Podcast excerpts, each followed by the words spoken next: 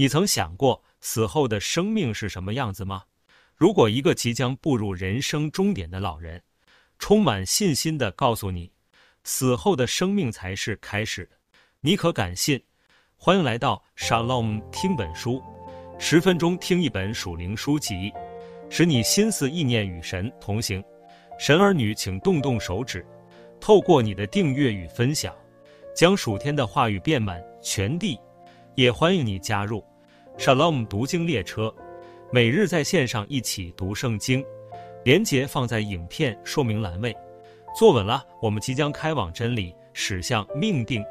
如果你平常有在收看好消息电视台频道，肯定看过一个西装笔挺、留着漂亮的白胡子、举止相当绅士的圣经学者，在台上为你解说圣经。他就是今天要介绍《超越死亡的生命》这本书的作者大卫·鲍森牧师。大卫·鲍森是一位在基督教界具有极大影响力的圣经学者，他出版三十多部讲解圣经的属灵书籍，并被翻译成多种语言，在全球范围内广泛流传。他的作品被誉为对当代基督信仰最有影响力的著作，深刻地影响了许多基督徒的信仰和生活。大卫·鲍森牧师在他九十岁那年被主接回天家，然而他对基督信仰的付出及影响力仍持续流传下去，对全世界的神儿女们和教会做出极大的贡献。《超越死亡的生命》这本书，标题叫“使我们充满盼望的是死亡之后的生命”，这句话也是大卫·鲍森作为他人生最后一篇讲到的主题。二零二零年是大卫牧师生命的最后一年，他花了许多时间思考未来，准备好在那天来到时与他的神，这位创造天地的主见面。他说：“主为我预备了一个事工，我为此奔跑，如今已经完成。我很期盼进到我人生的下一个阶段——死后的生命。”大卫牧师希望将这成为他临别讲道的主题。并且汇整了他过去的讲道精华，于是就编成了本书的内容。大卫牧师明确地表示，他不想要举行追思礼拜。他说：“我不想要被颂扬或被尊崇。得到复活身体的那一天，我们就可以和耶稣一起来庆祝。”大卫牧师对于死亡并不感到恐惧，因为他深信在死亡那一刻，我们会以一种没有形体的状态与主耶稣同在。进入一个被耶稣称为乐园的地方，他说：“我怀着期待和兴奋的心情，终于能够见到耶稣，并进入他的同在之中，如同在他祖父墓碑上所刻的一句话所述。多棒的一场相遇！超越死亡的生命这本书为我们揭示了人们生命尽头的盼望与意义。接下来，让我们来了解书中六个章节。”大卫牧师所要教导神儿女们的重点摘要：第一章，死后的生命。一个晴朗的早晨，人们醒来，发现身边的挚爱已经离世了。他们的灵魂飞向了哪里？大卫·鲍森在《超越死亡的生命》的第一章中，带领读者深入探讨了死后的生命和灵魂的命运。路加福音十六章说到一个财主和乞丐拉撒路的故事。财主生前奢华享受，但死后却进入了地狱，而拉撒路则进入了天堂。这个故事向我们展示了死后灵魂的不同命运。死亡不是生命的终点，而是一个转折点，进入另一种存在形式。引用哥林多前书十五章中的经文，但基督已经从死里复活。成为睡了之人初熟的果子。大卫牧师告诉我们，因为基督复活了，我们也可以在死后得到永生。最后，大卫牧师提醒神儿女们，基督信仰是要看重死后的生命。了启示录二十一章四节提到，神要擦去他们一切的眼泪，不再有死亡，也不再有悲哀、哭嚎、疼痛，因为以前的事都过去了。这段经文告诉我们，信仰可以带来安宁和永恒。总结本章节，大卫·鲍森提醒神儿女们要重新思考生命的意义和价值，并对死后生命要有盼望。第二章，死亡与复活之间，当人们失去挚爱时，总是感到非常的悲痛和失落。他们想知道挚爱的灵魂去了哪里，是否已经得到安息。大卫牧师提到，死亡和复活之间有一段时间的等待期，期间灵魂会进入一种中间状态。保罗书信中的哥林多后书五章九节说道：“我们坦然无惧，是更愿意离开身体与主同住。”这段经文告诉我们，离开身体的灵魂会进入与主同住的状态。大卫牧师还解释了圣经对这种中间状态的描述。他引用了彼得前书三章十八节中的经文：“因基督也曾一次为罪受苦，受苦有古卷做受死就是义的代替不义的，为要引我们到神面前。按着肉体说他被治死，按着灵性说他复活了。”这段经文告诉我们，这种中间状态是为了让灵魂进入天堂，因为基督已经为我们的罪受苦，为我们赎回了灵魂。最后探讨这种中间状态对信仰的影响。大卫牧师提到，信仰可以让人们更加了解和接受这种中间状态，并将信仰转化为希望和安慰。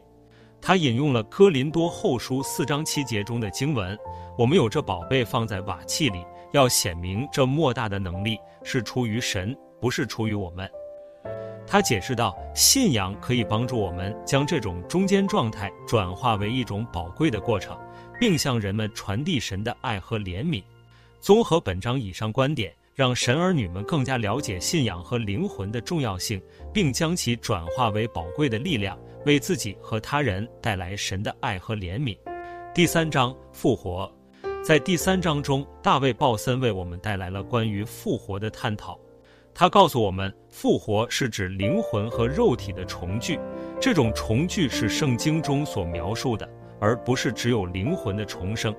在约翰福音十一章中，耶稣亲口对马大说：“你兄弟必然复活。”于是就看见拉撒路复活了，代表复活是一个真实的事件，将来必会发生。圣经提到，基督要被钉十字架，为要除去世人的罪孽，并在第三日复活。也道出基督的复活是所有复活的基础，表明死亡不是生命的终点，而是一个转折点。而圣经当中描述了各种不同形式的复活，包括基督在临时的复活和新天新地中的复活。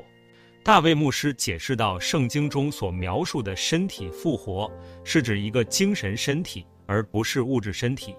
当精神身体复活时，人们所得到的身体。是由灵魂和肉体重新联合而成的，这个身体不再受到疾病、死亡和腐坏等物质层面的限制和束缚，而是完全由灵性的力量所支配和控制。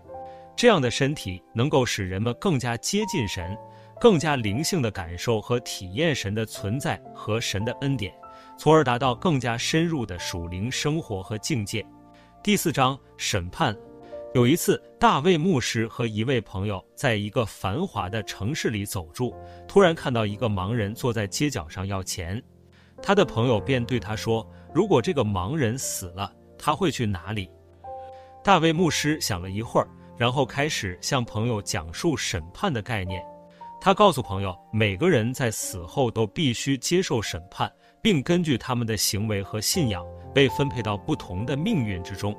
如果这个盲人相信基督并遵从神的旨意，他将得到永恒的生命和荣耀；但如果他没有相信基督，或者没有按照神的旨意行事，那么他将被判定为罪人，并受到永恒的惩罚。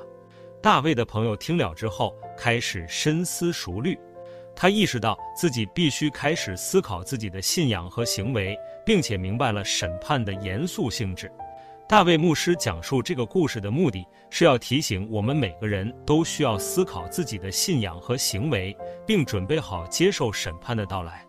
审判是一个非常严肃和重要的过程，因为它决定了一个人的永恒命运。大卫牧师强调信仰和行为的重要性，因为这些将是审判时评定一个人的标准。只有那些遵从神的旨意、信仰耶稣基督，并通过他的恩典得到拯救的人，才能得到永恒的生命和荣耀。同时，大卫牧师也提到，审判并不只是一个负面的概念，它也有正面的意义。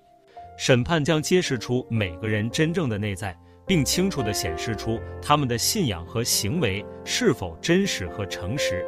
那些在审判时被判定为罪人的人，也有机会在这个过程中认识神、悔改和得到拯救。最后，大卫牧师提醒神儿女们，每个人都需要意识到自己将接受审判，并准备好迎接这个过程。唯有如此，才能得到真正的永恒生命和荣耀。第五章，地狱。在第一章中有提到圣经里一个故事：一个财主享受奢华和豪华的生活，而乞丐却忍受饥饿、生病和流浪街头。当两个人死后，富人被困在一个痛苦和折磨的地方，而拉撒路却进入了天堂。这个故事揭示了一个重要的真理。